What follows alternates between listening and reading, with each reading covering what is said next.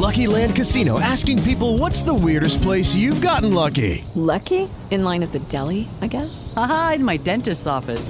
More than once, actually. Do I have to say? Yes, you do. In the car before my kids' PTA meeting. Really? Yes. Excuse me, what's the weirdest place you've gotten lucky? I never win and tell. Well, there you have it. You can get lucky anywhere playing at LuckyLandSlots.com. Play for free right now. Are you feeling lucky? No purchase necessary. Void where prohibited by law. 18 plus. Terms and conditions apply. See website for details.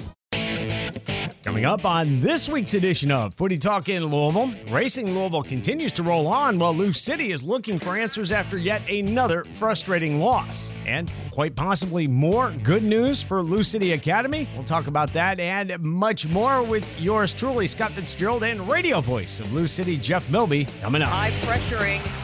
Oh, and it's a goal DeMello! What a year she's having, Gary. This is her year. Goal. Louisville 1, Kansas City 0.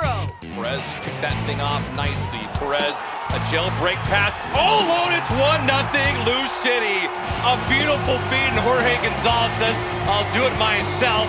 Home team on the board. They lead 1 nothing. Welcome to 7.05 on a Saturday. It is time for Footy Talk here in Louisville. Of course, Jeff Milby, radio voice of Lou City, joins us as he does every Saturday. Good morning, Jeff. Hey, good morning, Scott. Happy Big- Saturday. Happy Saturday. Thank you. Big weekend of footy. Let's start with the Racing Louisville in town, and then we'll talk about Lou City and some good news for the Lou City Academy as well. But let's talk about Racing Louisville, North Carolina Courage in town, maybe a reuniting of sorts going on. Yeah, there's a ton of storylines with this game, right? First of all, the two teams are neck and neck in the playoff hunt. They're just one point apart heading into this weekend, heading into this game. Uh, but as you alluded, there are connections between this team. Uh, they made a blockbuster trade, the two of them, in the offseason. I, I would say arguably the biggest trade of the offseason, at least the most shocking, I think, to, to many people that observe and watch the N- NWSL and cover the league.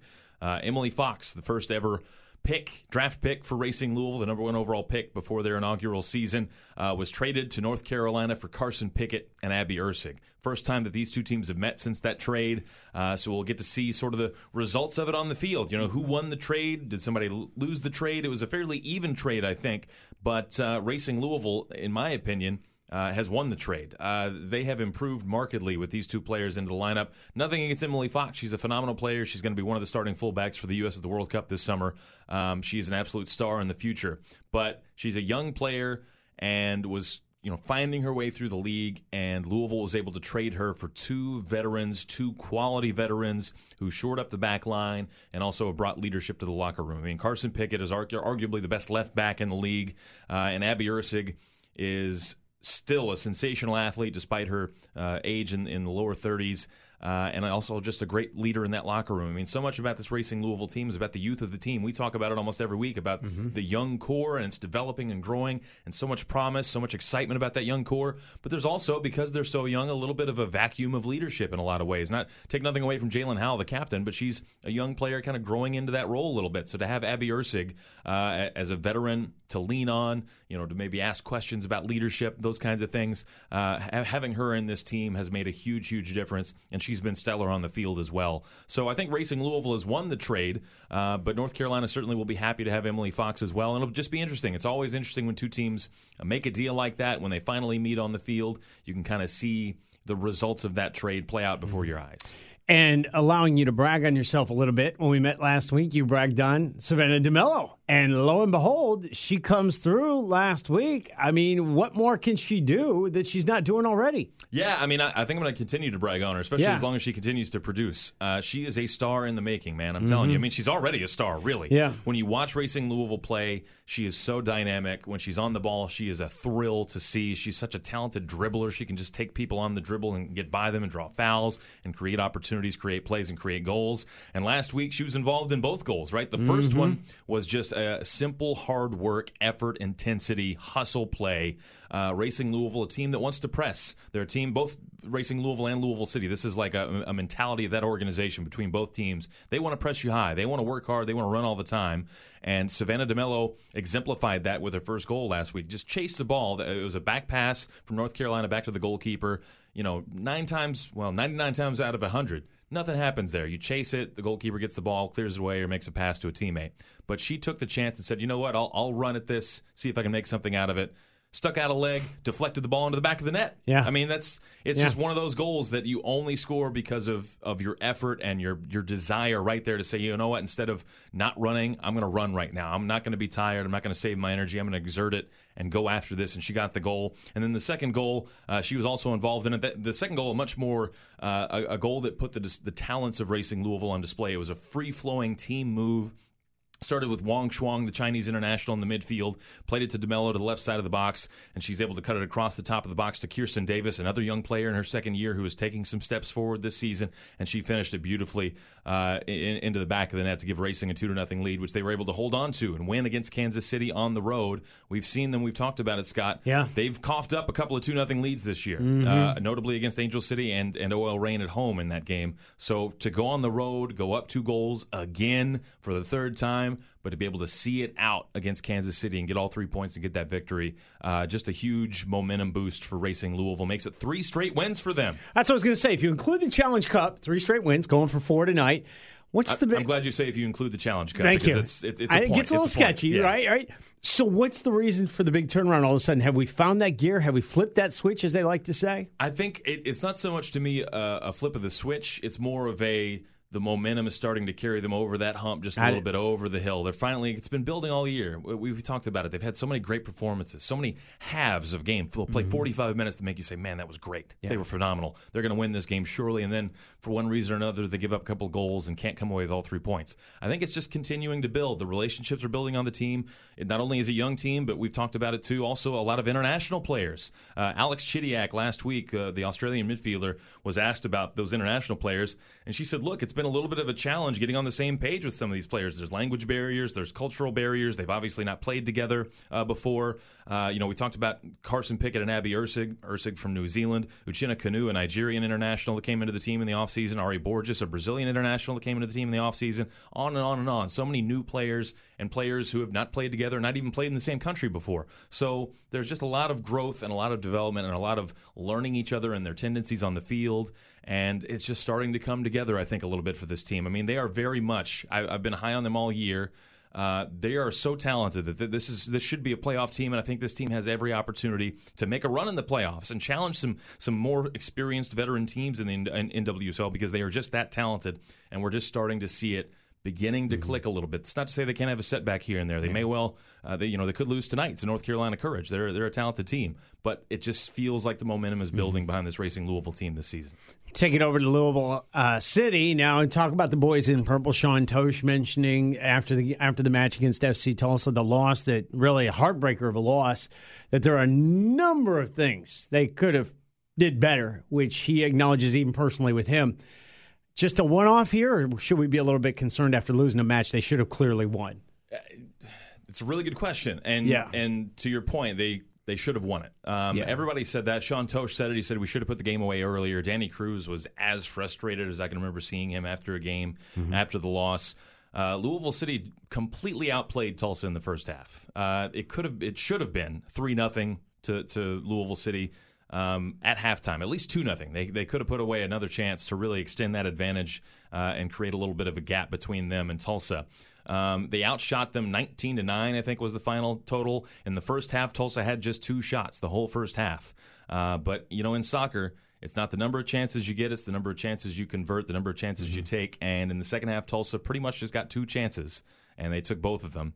And uh, yeah, for, for whether it's a, a, blip on the radar or a bigger trend, uh, there's a couple of ways to look at it. Right, there is the trend for Louisville City this season of a lack of offense. Uh, the goal scoring was kind of not there for for a few weeks uh, until a couple weeks ago when they broke out against Miami for three goals. The chance creation was there against Tulsa, but they couldn't convert those chances. Two particularly wide open chances for Jorge Gonzalez and Cameron Lancaster, who were absolutely open on the back post, stuck out their foot, got to the ball, just couldn't direct it on target into an open net in front of them. Almost identical chances uh, that Louisville City ultimately went to went on to rue at the end of the game. Um, so. You know, on one hand, the chance creation is there. That's a positive sign. On the other hand, if you're not going to take your chances, you know, how much does it really matter? So, uh, I I tend to think it's more of a blip on the radar um, because this team is so talented and they're healthy now, right? There's so many guys that have battled injury all year long. They're healthy now, but it's a quick turnaround for them to prove that it was a blip on the radar because they're on the road tonight at Indy 11, just up the road I 65 in a rivalry game. um, and on a, just a couple of days rest. So we'll see what kind of response they have. We'll see if they can continue to put on the performance they had against Tulsa and just convert a few of those opportunities into a few more goals. It's it's such a shame though because they were right there within striking distance of Charleston, and instead now they've dropped into a three way tie for second place. Well, it's not just Charleston. I mean, to your point, that's exactly Yeah. right because in the Eastern Conference, Eastern Conference, But uh, Louisville City, their stated goal this season has been the regular season title, right? Because Yeah. you look at last year, they were the second seed in the league, Yep. and you think, all right, they're in, they're in line. They'll have a great playoff run at home, and then hopefully they can host the championship game. Well, the other number one seed, San Antonio, the only team that did better than last year, hosted the championship game because they made it. And Louisville City has to go down to Texas and they lose on the road uh, against a hostile crowd, right? So they've been talking about all season that their goal is to be able to host the final this season. And the loss eliminates one of their games in hand. So they had played two fewer games than Sacramento, who's the team in the lead in the league right now. If they'd won both of those games, they would, would have been one point behind Sacramento if they'd been even on games played. They lose this game. Now the best they can do is four points behind Sacramento if they win that second game in hand. It just you, Mm. you look point. at it and they, they had the, the two games in hand. You say, oh well, they're in a great position. If they win both of those games, they'll be right there with with Sacramento. And then you lose against Tulsa, a team you should beat at home. And, and suddenly it's a more precarious situation when it comes to the overall league title. But to your point, also in the Eastern Conference, uh, Yeah. because they could have gotten right there with Charleston with that win. Now they got to wait it out a few more weeks and, and hope they get a little uh, win streak together. Well, let's turn over now to talk Academy business now. First of all, good week for Josh Wynder and Jonathan Gomez at the U20 World Cup. Absolutely. I mean, nice. Uh, I'll let you talk about it, but Jonathan Gomez, Yeah, nice I mean, goal scored. A phenomenal goal in the opening group stage game for the U.S. against Ecuador. It came in stoppage time in a 0 0 game. Hit it on his left foot on the volley from outside of the box. I mean, it, it is a highlight reel goal and one that just makes you leap out of your chair with excitement. Um, eh, of course, everybody remembers Jonathan Gomez, former Louisville City player, uh, was sold off to Real Sociedad in Spain just a couple of years ago. Um, has a bright, bright future with the U.S. men's national team, and that was a super goal. Gave the U.S. the win in stoppage time, and also in that game, Josh Wynder started and played 90 minutes. Got a yellow card for his efforts, um, but uh, just great to see him, a current Louisville City player on the international stage Yeah. in a World Cup. It's a U20 World Cup, but it's a World Cup. Yeah. Wearing the red, white, and blue with the U.S. crest over his heart. Uh, just really, really cool to see a moment for Louisville City and for the entire Louisville community to be proud of. And uh, eh, hopefully, the, this team has a little bit of a run in them. They won that game. They beat Fiji in their second group game uh, of group play. Uh, we'll see what kind of run they have into the knockout stages. Beautiful. And finally, staying along Academy lines, Alex Cron signed to a contract out of local product, St. Xavier High School, netminder. What do we know about him? He had a little run with the team last year, didn't get in any games, but he was signed to, to a brief academy deal last season just to, to offer some support, uh, you know, just as a backup goalkeeper when injuries were, were hampering the team a little bit. So he's been around for a while now, right? And he's he's a very talented kid. The academy contract that he is on allows him to retain his amateur eligibility so he can still go on to college um, and play. He's not foregoing that by playing for a professional team.